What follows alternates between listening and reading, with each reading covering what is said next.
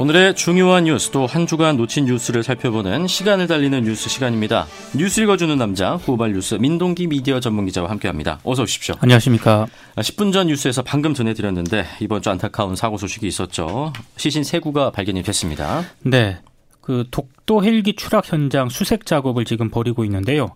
아, 시신은 헬기 동체 안에서 한 구, 그리고 독, 동체 밖에서 두 구가 각각 발견이 된 것으로 지금 전해지고 있습니다. 발견된 동체 그 기체를 보면은요. 네. 아, 거꾸로 뒤집혀져서 음. 프로펠러가 지금 해저면에 닿아 있는 그런 상태라고 네. 하고요. 동체와 꼬리가 완전히 지금 분리가 된 채 백십 미터가량 떨어져 있는 것으로 음. 지금 확인이 됐습니다. 사고 헬기는 지난달 삼십일 일 독도 남쪽 육해리 부근에서 조업 중이던 어선 선원 한 명이 손가락 절단 사고를 당했다, 이런 선고를 접수를 받고 이제 당일 그 오후 아홉 시 삼십삼 분쯤에 출발을 했습니다. 네. 그래서 밤 열한 시 이십육 분쯤에 독도에서 부상자와 동료 선원 한 명을 태우고 육지로 돌아오던 중에 음. 해상에 추락을 했습니다. 사고 헬기에 모두 몇 명이 탑승했었죠? 조종사, 구조대원, 부상자 이렇게 일곱 명이 탑승해 있었는데요. 네. 어, 지난 일 일 오후 두 시 삼십오 분쯤에 이 독도 동도 남쪽 육백 미터 떨어진 곳에서 이제 동체와 파편 등이 발견이 됐습니다. 네. 지금 해군은 현재 해난구조대 에스에스유라고 하죠. 이 소속 심해 잠수사 오십여 명을 헬기 추락 현장에 투입해서 수중 수색을 벌이고 있는데요. 또 실종자 추가 발견을 위한 수중 수색과 동체 정밀 점검도 진행을 하고 있습니다. 특히 해군 청해진함이 투입이 됐는데요. 네. 여기에는 무인 잠수정이 있거든요. 음. 무인 잠수정은 로봇팔까지 사용을 할 수가 있기 때문에 어, 정밀 탐색뿐만 아니라 수습도 가능할 것으로 음. 기대를 하고 있습니다. 실종자 추가 발견을 위해서 내일도 좀 날씨가 괜찮았으면 좋겠는데 어떤지 네. 모르겠네요. 혹시 사고 원인은 밝혀졌습니까? 아직 정확한 사고 원인은 밝혀지지 않고 있습니다. 뭐 소방당국은 기계적인 결함이 있을 수도 있다라는 입장이긴 한데요. 네. 기체를 수고 에서 정밀 조사를 진행해봐야 알 수 있을 것으로 보입니다. 이번에 사고가 난 기종은 프랑스 유로콥터사의 기종인데 삼 년 전에 도입이 됐고요. 중앙 일일구 구조본부에만 두 대가 있습니다. 음. 인명구조라든가 산불 진화 등에 이용이 되고 있습니다. 네. 일단 헬기를 인양해봐야 왜 추락했는지 좀 진상규명이 되겠네요. 네. 합계 탑승했던 실종자분들도 어서 발견이 되었으면 좋겠습니다. 자, 그리고 이번 주 또 하나 충격적인 소식이 전해졌었죠. 세월호 참사 구조 수색 적정성 조사 내용 중간 발표 기자간담회가 열렸었는데 세월호 참사 당일 믿기지 않은 일이 일어났습니다. 그게 이제야 드러났어요. 지금도 저는 잘 믿기지가 않은데요. 일단 핵심만 간단히 소개를 해드리면요. 네. 세월호 참사 당일인 이천십사 년 사월 십육 일 구조 과정에서 단원고 학생이 발견이 됩니다. 그런데 해당 학생이 맥박이 있는 상태였는데도 불구하고 다섯 시간 가까이 병원 이송이 이루어지지 않은 것으로 이번에 드러났는데요. 네. 문제는 응급 헬기 등으로 이십 분 안에 이송이 가능한 상황이었는데도 불구하고 몇 차례에 걸쳐서 배로, 배에서 배로 계속 옮겨지기만 했고 네. 결국 네 시간 사십일 분 만에 이미 숨진 상태로 목포 한국병원에 도착을 했다는 겁니다. 음. 가습기 살균제 사건과 사 일육 세월호 참사 특별조사위원회가 지난 시월 삼십일 일 이 중간조사 결과를 통해 이 같은 내용을 발표를 했습니다. 배에서 배로 계속 헬기만 탔으면 충분히 살 수 있었던 상황인데 이 발표로 아마 많은 분들이 좀 충격을 받았을 것 같은데요. 좀 여전히 반드시 밝혀져야 할 진실이 많다는 걸 그대로 보여준 하나의 사례입니다. 사실 저는 이번 중간 결과를 보면서요. 네. 지금 세월호 참사가 발생한 지 오 년이 지나지 않았습니까? 근데 우리가 도대체 세월호 참사에 대해서 뭘 정확하게 알고 있나 이런 생각이 네. 드는데요. 아직 밝혀야 할 진실이 많고 조사 수사를 통해서 규명해야 할 내용들도 그만큼 많다는 그런, 그런 거를 보여주고 네. 있는 것 같습니다. 그러니까 참사 당일인 이천십사 년 사월 십육 일 오후 다섯 시 이십사 분쯤에 바다 위에서 단원고 학생이 발견이 되거든요. 당시에는 해경 응급구조사에 의해서 사망 판정을 받습니다. 그런데 네. 오 분 뒤에 원격 의료 연결이 된 그 의사에 의해서 다시 생존 판정을 받습니다. 음. 그러니까 문제는 그 뒤에 대처인데요. 의사가 생존으로 판정을 하지 않았습니까? 네. 그러면 해당 학생은 당연히 헬기... 그러니까 이송을 했어요. 헬기로 이송을 했어야 되는데 네. 배에서 배로 계속 이소, 음. 이동을 했다는 것 자체가 가장 큰 문제입니다. 응급치료를 요하는 학생 대신에 도대체 그 헬기는 누가 타고 있었습니까? 그러니까 해당 학생이 발견된 뒤로 현장에는 두 시간 간격 정도로 세 대의 헬기가 오갔거든요. 네. 이 가운데 두 대는 김수현 당시 서해 해경청장하고요. 음. 김석균 해경청장이 타고 떠났습니다. 물론 사고 현장이 굉장히 긴박하고 어수선합니다. 그래서 다른 상황도 발생할 수가 있거든요. 음. 혼선도 발생할 수가 있습니다. 네. 이 부분에 대해서는 전 정확한 조사가 좀 필요하다고 보는데 근데 상식적으로 생각을 해보면은요. 참사 현장에서 구조자 이송보다 더 급한 일이 뭐가 있을까? 그렇죠. 이런 생각이 들거든요. 예. 많은 시민분들도 아마 이번 중간조사 결과에 분노하는 이유도 바로 여기에 있는 것 같은데요. 당시 구조 현장의 정확한 상황에 대한 재수사는 물론이고 왜 헬기로 해당 학생을 이송하지 않았는가, 여기에 대해서도 네. 면밀한 조사가 필요해 보입니다. 도무지 납득이 되지 않습니다. 네. 세월호 참사 당시에 어, 실종자 유가족들이 정부가 구조를 제대로 하지 않았다고 지적했잖아요. 지금까지 계속. 그렇습니다. 사참위 중간 발표를 보면 당시 구조 과정에 대한 수사 요구가 계속 거세게 이어지고 있습니다. 이게 굉장히 이상한 대목이 있습니다. 네. 해상에서 사고가 발생을 하게 되면 표류 가능한 권역이 굉장히 넓어지거든요. 그러면 이제 이 확인을 위해서는 헬기 수색 활동이 반드시 필요합니다. 음. 근데 이제 사참위가 참사 당일 오후 두 시 사십 분 영상 자료를 확인을 해보니까 네. 대부분의 헬기가 팽목항에 대기 중이었던 것으로 확인이 됐습니다. 음. 그러니까 모든 헬기를 동원을 해서 수색과 구조 작업에 나서도 모자랄 판에 네. 왜 대기를 하고 있었는가, 이 부분에 대해서도 정확한 조사가 필요해 보이고요. 음. 좀 여러 가지 조사할 부분이 너무 많은 것 같습니다. 네. 실제 동원된 항공기 또 비행 중인 항공기가 또 차이가 났다고 하더라고요. 이제 이 부분은 한겨레가 보도한 내용인데요. 네. 세월호 참사가 발생한 당 발생한 당시 청와대 상황실하고요, 해경 상황실의 오후 여섯 시 사십오 분 통화 내용을 직접 확인을 했습니다. 음. 해경 상황실장이 당시에 뭐라고 하냐면 네. 현재 지금 항공 전력들 떠 있는 게 네 대라고 이렇게 말을 하는 게 확인이 되거든요. 음. 근데 사참위가 공개한 목포 해경 상황 보고서에는 전혀 다른 내용이 들어가 있습니다. 참사 당일 두 번째 희생자가 발견된 오전 열한 시 사십 분부터 세 번째 희생자가 된 단원고 학생이 발견된 오후 다섯 시 이 분 사이에 헬기 열한 대, 항공기 열일곱 대 투입, 이렇게 기재가 되어 있거든요. 네. 그러니까 무슨 얘기냐면 실제 동원된 항공기하고요, 수색 등을 위해 비행 중인 항공기 수가 큰 차이가 난다는 거고요. 기재되어 있는 내용하고 음. 실제 수색에 들어간 항공기가 굉장히 차이가 많이 난다는 그런 얘기인데, 그만큼 당국의 구조 작업이라든가 실종자 수색 작업이 당시에 매우 미흡했다는 그런 얘기입니다. 차이가 나면 안 되는 거잖아요. 아니, 그렇죠. 이건. 네. 세월호 유가족들은 전면 재수사가 필요하다는 입장이죠. 사 일육 세월호 참사 가족협의회가 오늘 오후 다섯 시에 피해자 가족들이 특정한 세월호 참사 책임자 가운데요, 공소시효가 아직 남아있는 오십 명 정도가 있거든요. 이 책임을 묻는 국민고소고발인 대회를 개최를 했습니다. 네. 삼백여 명의 피해자 가족 그리고 시민 삼만 오천여 명이 고발인단에 참여할 의사를 밝혔는데요. 세월호 가족협의회는 오늘까지 참사 당일을 상징하는 사만 천육백 명의 고발인단을 모을 계획이라고 하는데요. 네. 그리고 시민단체 등으로 구성된 사 일육 사월 십육일의 약속 국민연대도 논평을 냈습니다. 그러니까 지금이라도 정부와 검찰은 조속히 특별조사와 수사팀을 구성을 해서 세월호 참사의 진실을 밝혀야 할 것이라고 강조를 했습니다. 네, 아직도 침몰된 진실이 이렇게나 많습니다. 모두 밝혀질 때까지 지속적인 관심을 가져야겠습니다. 자, 다음 소식. 어, 택시업계와 첨예한 갈등을 빚어온 타다 영업의 적법성 논란이 끝내 법정으로 가게 되었습니다. 검찰이 지난 시월 이십팔일 타다 운영업체인 브이씨엔씨 박재욱 대표하고요, 모기업인 소카 이재용 대표를 여객자동차 운수사업법 위반 혐의로 불구속 기소를 했습니다. 네. 그러니까 면허 없이 임차한 자동차로 운송사업을 했다, 음. 이렇게 판단을 했다는 건데요. 검찰은 행위자를 처벌을 할 때 법인을 함께 처벌하는 양별 규정에 따라서 브이씨엔씨와 소카도 함께 재판에 넘겼습니다. 그 지난 이월인데요. 서울 개인택시조합 전현직 간부들이 타다가 불법으로 택시 영업을 하고 있다면서 검찰에 고발을 했거든요. 검찰의 결론은 불구속 기소입니다. 아, 소카가 타다를 운영하고 있으니까 지금 함께 재판에 넘겨진 거죠. 예. 재판 결과를 지켜봐야겠지만 택시업계에 좀 강한 반발이 영향을 미쳤다고 봐야겠죠?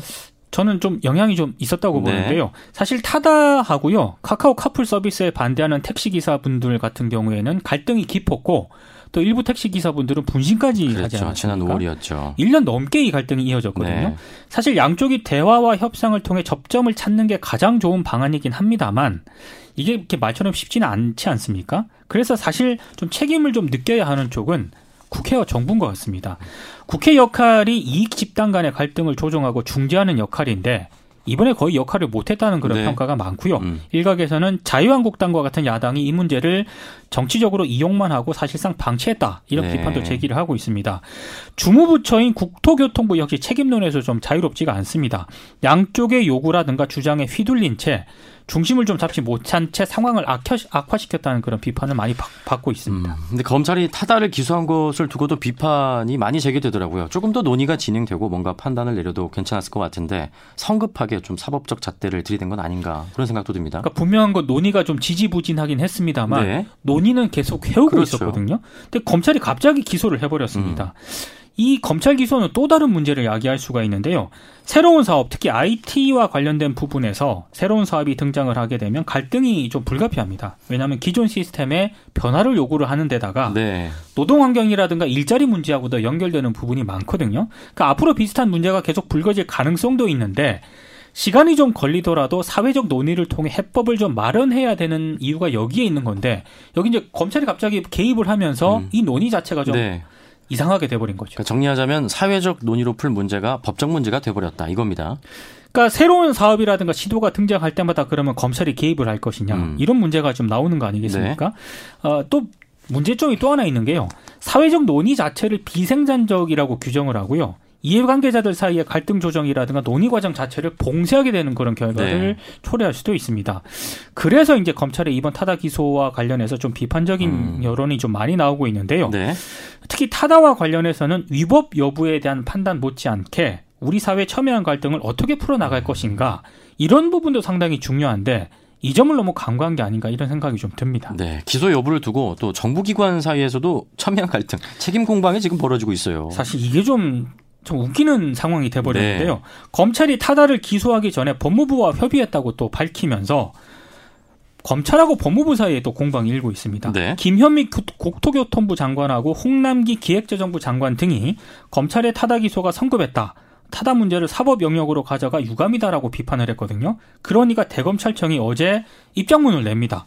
정부 당국과 협의를 거쳐서 기소한 것이다라고 반박을 했는데요. 네. 이 정부 당국이 누구냐? 법무부인 것으로 이번에 확인됐습니다. 음, 그러니까 지금 이 문제를 두고 검찰과 법무부, 국토부가 서로 지금 비판하고 있는 거잖아요. 상황이 이상해요. 그러니까 정리를 해보면 이렇더라고요. 네. 법무부가 지난 칠월 십팔일 검찰로부터 타다 사건과 관련해서 기소 방향으로 보고를 받습니다. 네. 그런데 한두 달 혹은 두 달 정도쯤에 이 처분을 연기해달라고 검찰에 요청을 하거든요. 음. 칠월 십칠일 국토부가 택시 제도 상생안을 발표를 한 데다가 지금 택시업계라든가 타다 쪽이 상생 협의를 진행하고 있다. 이런 이유 때문에 좀 네. 연기를 해달라고 요청을 하는데 근데 지난 시월 이십팔일에 타다 기소를 하지 않습니까? 검찰이. 이때도 법무부에 보고를 합니다. 근데 문제는 법무부가 이런 사실을 주무부처인 국토부와 전혀 공유를 하지 어. 않았다고 합니다. 어. 그러니까 검찰은 법무부 쪽이 요청한 기간이 훨씬 지났기 때문에 정부가 타다 문제에 명확한 결론을 내리지 않으니까 네. 우리는 그냥 기소 처분을 했다. 음. 이런 입장을 밝힌 겁니다. 지금 법무부랑 검찰은 커뮤니케이션 하고 있는데 정작 주무부처인 이제 국토부와는 전혀 내용을 공유하지 않았던 거예요. 그러니까 간단히 말해서요. 네. 지금 문재인 정부의 주요 정책 과제에 대해서 정부 기관들이 원활하게 지금 소통이 전혀 안 되고 있다고 봐도 될 것 같은데요. 음. 물론 검찰도 좀 실수한 게 있습니다. 네. 대검이 어제 입장문을 내면서 법무부를 통해서 주무부처인 국토부 쪽하고 협의를 했다는 식으로 기자들한테 설명을 했거든요. 네. 근데 이 입장에 대해서 국토부가 우리는 전혀 논의하지 않았다. 전혀 사실이 아니다라고 또 반박을 합니다. 그러니까 또 검찰청이, 대검찰청이 법무부와 협의했다라고 한 발 물러섭니다. 어. 그러니까 국토부하고 협의를 안 했다는 것도 검찰 쪽에서도 인정을 한 거거든요. 음. 제가 봤을 때 다른 걸 다 떠나서 정부 기관들이 주요 정책 사안들에 대해서 공유를 제대로 지금 안 하고 있다는 게 이번에 드러났거든요. 음.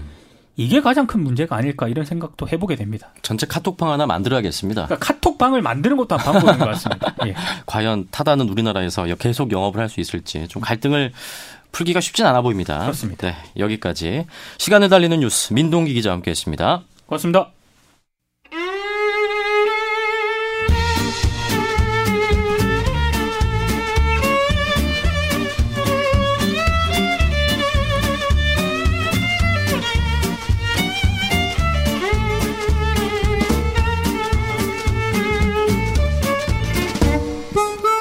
인물을 보면 한 주가 보인다. 한 주 이슈를 인물의 흐름으로 정리하는 인물의 흐름. 프레시안 이명선 기자 나와 있습니다. 어서 오십시오. 안녕하세요.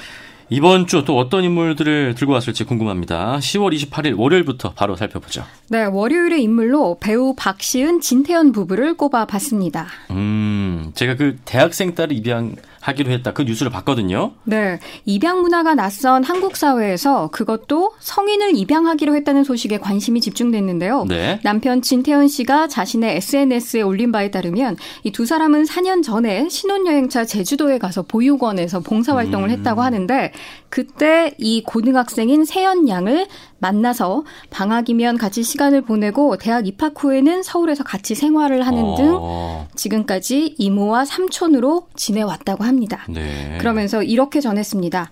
우린 이미 가족이었습니다라고. 음, 우린 이미 가족이었습니다. 네. 가족 맞네요, 진짜. 어, 그러면서 저희 부부는 세연이에게 이모 삼촌을 멈추고 진짜 엄마 아빠가 되어주기로 했습니다라고 밝혔는데요. 네. 유아 때도 십 대 때도 부모가 필요하지만 이 세연이에게는 안타깝게도 훌륭한 보육원 선생님들 말고는 부모와 함께 살아왔던 시간이 없다면서 이제 이십 대부터는 함께 걸어갈 엄마 아빠가 되어주려고 합니다. 네. 가족은 십 대, 이십 대, 삼십 대 죽을 때까지 필요한 그런 존재니까요 라고 말했습니다. 그러면서 이제는 본인들을 이렇게 불렀습니다. 박시은, 진태현 부부 이제 대한민국 배우이자 대학생 첫째 딸이 있는 대한민국의 부모입니다. 열심히 살게요 라고. 야, 진짜 박수를 보내주고 싶습니다. 아, 저도 네. 정말 누리꾼들도 한마음인데요. 용기와 실천에 큰 박수를 보냅니다와 같은 응원 외에도 이 보육시설에서 생활하던 아동들이 만 십팔 세 이상이 되면 퇴소해야 하는 현실을 지적한 아, 댓글도 볼 수 있었습니다. 고등학교를 졸업하면 보육원에 더 이상 머무르지 못하고 지원금 조금만 받고 음. 쫓겨나는데 네. 그래서 오히려 더 안 좋은 곳으로 빠지기도 한다는 거죠. 네. 그런데 이 진태현 그리고 박시은 부부처럼 세은 양이 시집갈 때 이제는 혼주석에 앉아줄 부모도 생겼고 네. 그로 인해 축복한다. 큰 따님을 둔 엄마 아빠로 행복하세요라는 내용이었는데요. 이 참고로 좀 설명을 드리자면 매년 이천오백 명가량이 보호 종료 아동이 됩니다. 그러니까 십팔 세 이상이면 보호시설에서 더 이상 살 수 없게 아, 되는 건데 네. 정부와 지자체 그리고 개인 후원자의 도움이 있다고는 하지만 몇백만 원 수준에 불과하다고 하고요. 어, 그로 인해 몇 개월 내에 사라지길 일쑤라고 합니다. 음. 그런데 이런 금전적인 문제보다도요. 월세의 개념이나 뭐 전기세, 수도세 같이 독립하면 꼭 알아야 하는 그 생활의 지침, 그러니까 생존 기술 같은 것들을 제대로 배우지 못하는 경우가 많다고 네. 합니다. 그래서 복지 전문가들은 고등학교 졸업 직후 제대로 된 일자리 찾기도 어려운 환경에서 아무것도 없이 내쳐지는 꼴이라면서 보호 종료 연령 상향과 보호시설 재복귀 등 관련 제도의 융통성이 필요하다고 주장하고 있습니다. 네, 현실적인 정책과 더불어서 이번 소식이 좀 입양에 대한 우리의 인식을 바꾸는 계기가 된 것 같고 또 되길 바랍니다. 네. 자, 두 번째 화요일의 인물도 살펴보죠. 윤석열 검찰총장이 대검찰청 국정감사에서 재조사를 시사하면서 이 햄버거병 사건이 음. 이 년여 만에 재수사를 받게 됐습니다. 네. 그래서 햄버거병 피해 아동 시은 양의 어머니 최은주 씨와 시민단체가 이 시월 이십팔일 화요일 날 맥도날드 서울시청점 앞에서 불매 퇴출 기자회견을 열었습니다. 네, 햄버거병 사건. 네 살 여아가 맥도날드 어린이 세트를 먹었는데 네. 용혈성 요독 증후군에 걸린 사건이잖아요. 네, 용혈성 요독 증후군 는요 에이치유에스라고 불리는데 장출혈성 대장균이 독소를 분비해서 신장, 뇌, 췌장 등 신체 주요 기관을 손상시키는 질환입니다. 네. 주로 아동들에게서 발병한다고 하는데 우리나라에서는 일명 햄버거병으로 음. 불리기도 합니다. 그 이후로 그 여아는 좀 어떻게 됐습니까? 어, 일단 그 맥도날드 햄버거와 보리차를 당일날 먹었는데 그 네. 이후에 복통을 호소하고 구토와 설사를 하면서 이상 증상을 보이다가 네. 결국 투석 치료까지 받게 되고 네. 뇌경련의 심정지 같은 생사를 음. 오가는 고비를 여러 차례 넘겼다고 하는데 현재는 초등학교 일 학년이 됐습니다. 어, 그럼에도 하루에 십여 개가량의 약을 복용하고 주사를 한두 차례 맞아야 한다고 하고요. 음. 열 시간가량 진행되는 신장투석도 네. 매일 한다고 합니다. 이 시은이의 엄마 최 씨는 오늘의 투석이 내일을 살아가도록 만든다라고 얘기를 하는데 최근 들어서는 이 시은 양이 엄마의 마음을 더 아프게 하는 구석이 있다고 합니다. 어, 엄마에게 세균 많은 햄버거 한 개를 다 먹어서 미안해. 근데 그때 세균이 정말 안 보였어.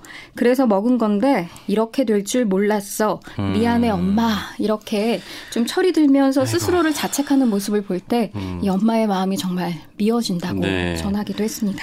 엄마가 이 딸이 이렇게 얘기하는 거 듣고 감히 제가 헤아릴 수 없는 슬픔이겠죠. 네.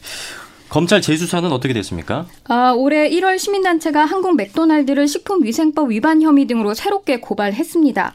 이에 검찰이 지난 시월 이십오일 이 맥도날드 재수사에 사실상 돌입했는데요. 네. 어, 이와 관련해서 최근 들어 이 맥도날드의 식품위생 안전 관련과 관련한 내부 제보도 잇따르고 있습니다.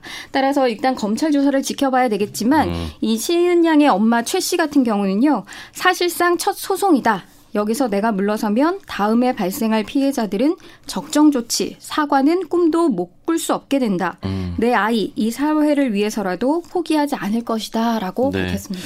뭐 골리앗과 다윗의 싸움일 수도 있지만 뭐 개인적으로는 네. 승소했으면 좋겠습니다.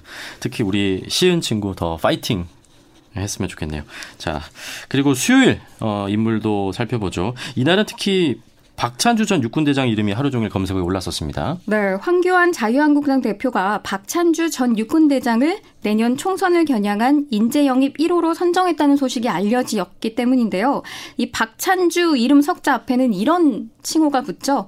공감병 갑질을 한 사람이다. 네. 뭐 다들 아실 텐데 그로 인해 이 당 아니고 바뀌고 할 것 없이 논란이 커졌습니다.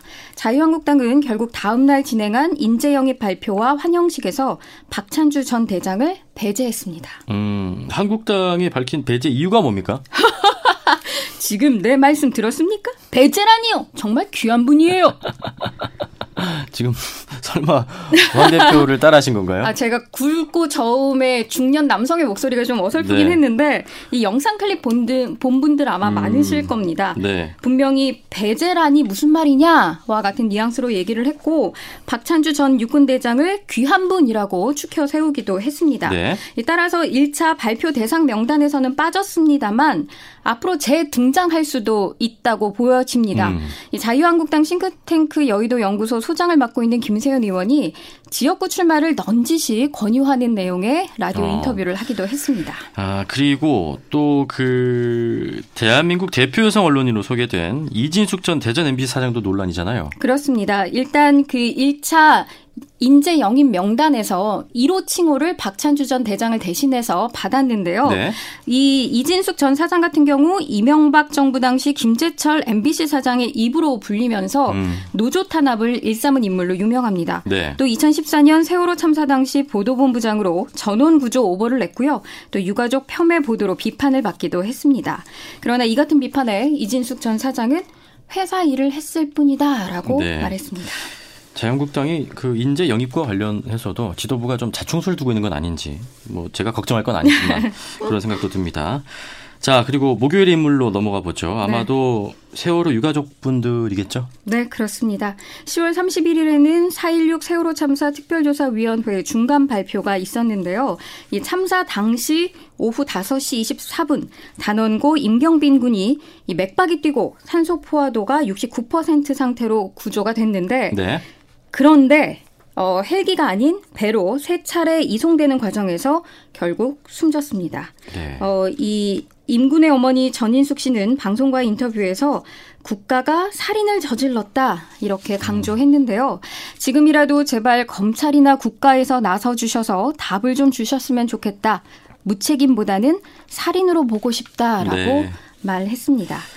어, 지금 이 어머니 같은 경우는 국가를 이렇게 얘기를 하더라고요. 지금 나의 마음으로 봤을 때는 국가는 부재중이다. 음. 그러니까 없는 거나 마찬가지다라는 얘기인데 한 언론과 인터뷰에서 밝히셨죠. 그렇습니다. 정말 내가 여기서 그러니까 한국에서 아이를 데리고 살 수 있는 이런 국가일까 이렇게 덧붙이기도 네. 했습니다. 참고로 오늘 오후 다섯시부터 지금 광화문 광장 북측 광장에서는 세월호 참사 전면 재수사를 요청하는 국민 고소 고발인 대회가 열리고 있습니다. 자, 금요일 인물도 마저 소개해 주시죠. 십일월 일일이죠. 화성 연쇄살인사건 피해자인 여덟 살 김모양의 유골 발굴 작업이 시작됐습니다. 네. 삼십년 전 막내딸을 잃고 이제는 이른을 바라보는 아버지 김 씨도 이날 현장을 찾았는데 김 씨는 이춘재가 자신의 딸을 묻었다고 음. 자백한 장소까지 정말 숨죽여 울다 울다 다리에 힘이 풀린 듯 주저앉기를 반복했다고 합니다.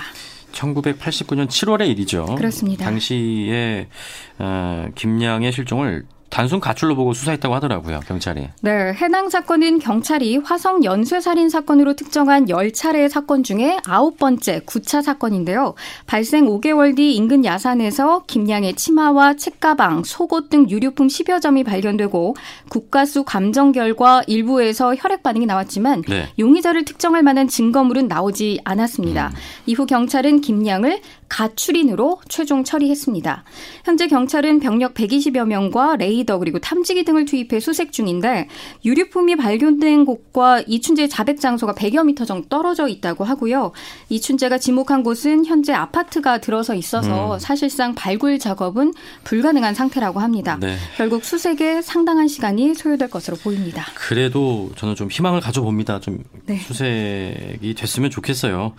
어, 진범 논란이 있는 그 팔 차 사건 사건에 대해서도 조금만 더 전해주시죠. 열세 살 박 모양이 집에서 성폭행을 당하고 숨진 채 발견된 사건인데요. 경찰은 모방범죄로 결론짓고 당시 이십 대인 윤모 씨를 범인으로 검거했습니다. 그런데 이춘재가 팔 차 사건 역시 자신이 저질렀다 이렇게 자백을 하면서 경찰이 강압수사 후에 허위 자백을 받아 윤 씨를 범인으로 모은 것 아니냐는 의혹이 일고 있습니다.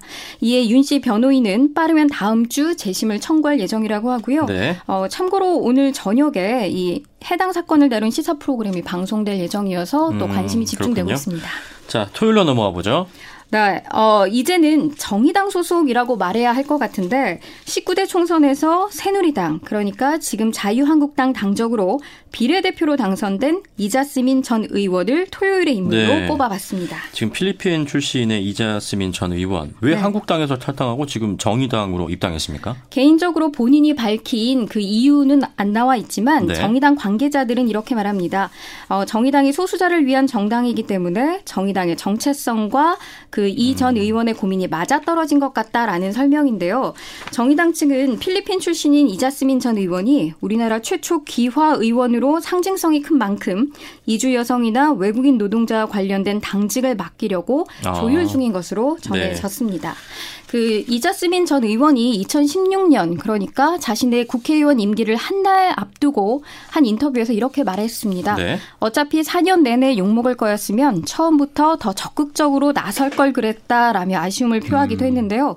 이 십구 대 국회에서 이자스민 전 의원 같은 경우는 악성 댓글에 가장 많이 시달린 대표적인 의원이기도 합니다. 네. 그때 다문화 대표 국회의원으로 주목을 받았지만 관련 상임위에서 활동하면서 불법 체류자의 자녀인 미등록 이주아동의 기본권을 보장하기 위한 이주아동 권리보장기본법안과 같은 여러 가지 그 이민사회 기본, 기본법안을 대표 발의했지만 이 모든 것들이 오히려 악성 댓글 또는 비난의 대상이 네. 된 겁니다. 자, 이번 주 인물의 흐름을 쭉 훑어보니까 좀 부모라는 이름을 잘 생각해보게 됩니다. 입양 소식부터 또 자식의 아픔과 또 죽음을 감내하고 살아가는 그런 부모들의 이야기까지 한마디로 좀 이번 주는 부모 특집 주간이다 뭐 이런 생각도 들어요. 아, 일부러 뭐 그렇게 준비한 건 아닌데 어떻게 하다 보니 네. 부모 특집이 됐습니다. 자, 그럼 네. 우리 이명선 기자가 선정한 이 주의 인물은 누굽니까? 황교안 자유한국당 대표입니다. 빰빠라빰빰빰빰빰. 지지층, 지지층의 부라서 그런가요? 아니요. 왜 그런가요?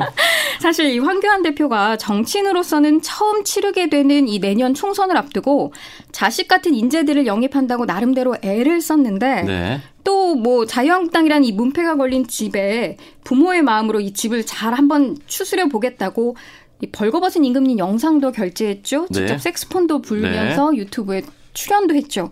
그럼에도 불구하고 이 제대로 인정을 못 받고 있는 것 같아서 아쉬운 마음에 음. 네, 황교안 대표 마음에 조금이라도 아쉬움이 있다면 제가 달래드려야 되지 않을까라는 생각이 들어서 네. 어, 그런데 일부 언론에서는 이런 정도, 이런 행보를 보고 황교안 대표의 리더십을 우려하고 있기도 합니다. 그런데 지금까지 하시던 대로만 하시는 게 어떻게 보면 국가와 민족과 사회 발전을 위해서 더 낫지 않을까라는 네. 혼자 생각도 해봅니다. 나름의 전략과 생각이 있는 거겠죠. 뭐 네, 그런데 그럴 거라고 믿습니다. 당내에서도 뭐 우려의 목소리가 나오고 있긴 합니다. 자, 여기까지 지금까지 인물의 흐름 프레시안 이명선 기자와 함께했습니다. 고맙습니다. 감사합니다.